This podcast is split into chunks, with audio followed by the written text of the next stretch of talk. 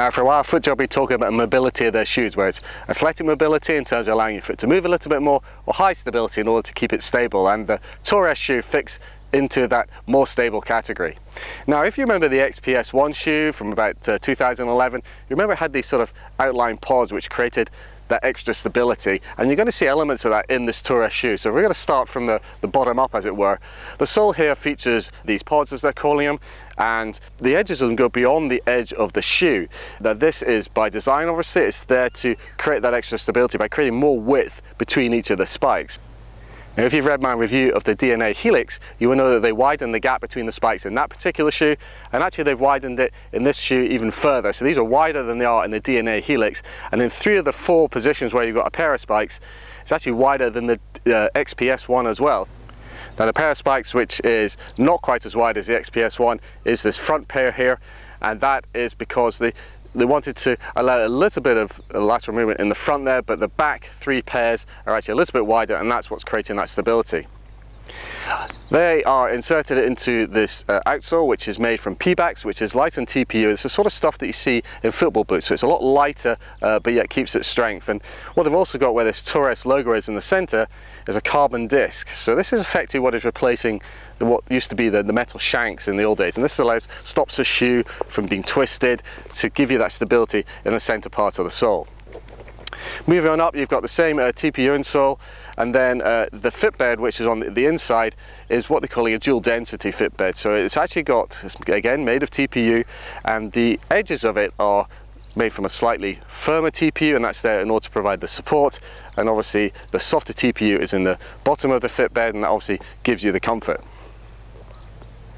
The other final element support is this power strap, which is blue on this particular shoe, and this again is TPU. It sort of fits around the the, from the top of the laces right around the back of the shoe and it's the sort of style that you've seen on a lot of shoes lately uh, from FootJoy, particularly things like the Pro SL.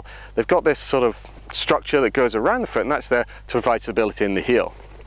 The top part of the shoe is made from a Pittards leather, so Pittards have been supplying the leather for a while, but this is their most premium leather that they can find, and it's already treated to be waterproof, so you don't need a membrane in there, so that allows it to breathe more easily, and it's very soft indeed, it, it looks very good, it breaks in very easily as well.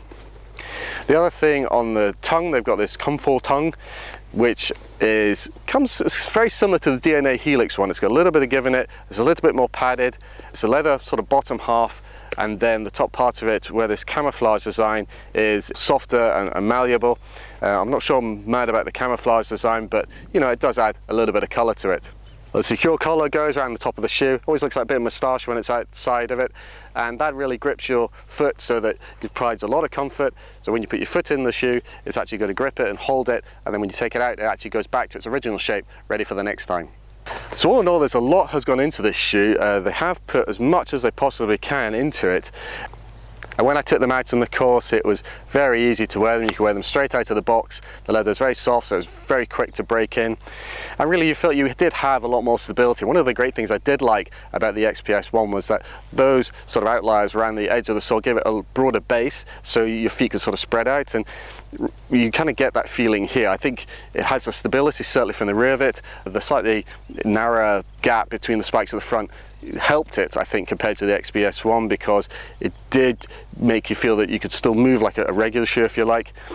If you look down in it at a dress you can if you clever spot the shape of these pods on the outside. Which have been quite clever actually with most of the, the styles that they've got it's transparent so it actually sort of blends into the grass. So over here, this is the hero color, which is the white with the blue, and these are sort of a transparent green color, and they do sort of merge into the grass very easily. A lot of the other colors, they're um, either clear, uh, apart from the boa one actually, where they're actually orange and they will stick out. Now I don't mind the look of this, I think some people will point this out, but I probably would say if you're worried about how the shoe looks when you're swinging the golf club, then you're probably looking at the wrong thing. As I mentioned, there are a choice of four different colors. There's an all white, an all black, there's this white and blue, and there's also the boa, which is white and gray with a little bit of hints of orange. It's quite a restrained color range, if you like. I think the idea is so that it matches with as many different outfits as you want to make it, but it does give it a fairly classic look as well. And I think in, in those respects, it does very well indeed. Overall, the Tour S is a very classy shoe. Really, there's nothing to fault with it at all. The materials are great, the comfort is very good, the stability obviously is excellent as well. And if you want a spike shoe, then it's going to be very hard to look past this. It's probably got a little bit more stability, and I would say maybe a little more comfort potentially because it's got a slightly broader base than the DNA Helix. And really, it's going to come down to what type of stability you want from a spike shoe. Really then it comes down to the price. This is going to be one of the most expensive shoes in the market. In the UK the SRP is £220, be £240 if you want the BOA version as well. And this is really what the decision comes down to because for that money you could probably get one and a half or maybe even two Pro SL shoes. So it really comes down to whether you are wanting a spike shoe with all the performance or whether you want maybe two pairs of the Pro SL, which is the best selling shoe in the UK and really is one of the shoes to beat. They've really created one of the most popular shoes they can. It's spikeless, it's very comfortable, it's probably a little more mobile than this particular one. So again, really the choice comes down to you because all three shoes in their range with this, the DNA Helix, the Pro SL, or the Tour S are excellent and very well worth your choice. That's all for me today, so thanks for watching. Please give us a thumbs up if you enjoyed the video and subscribe to our YouTube channel. And for more reviews, just check out the golfalot.com website.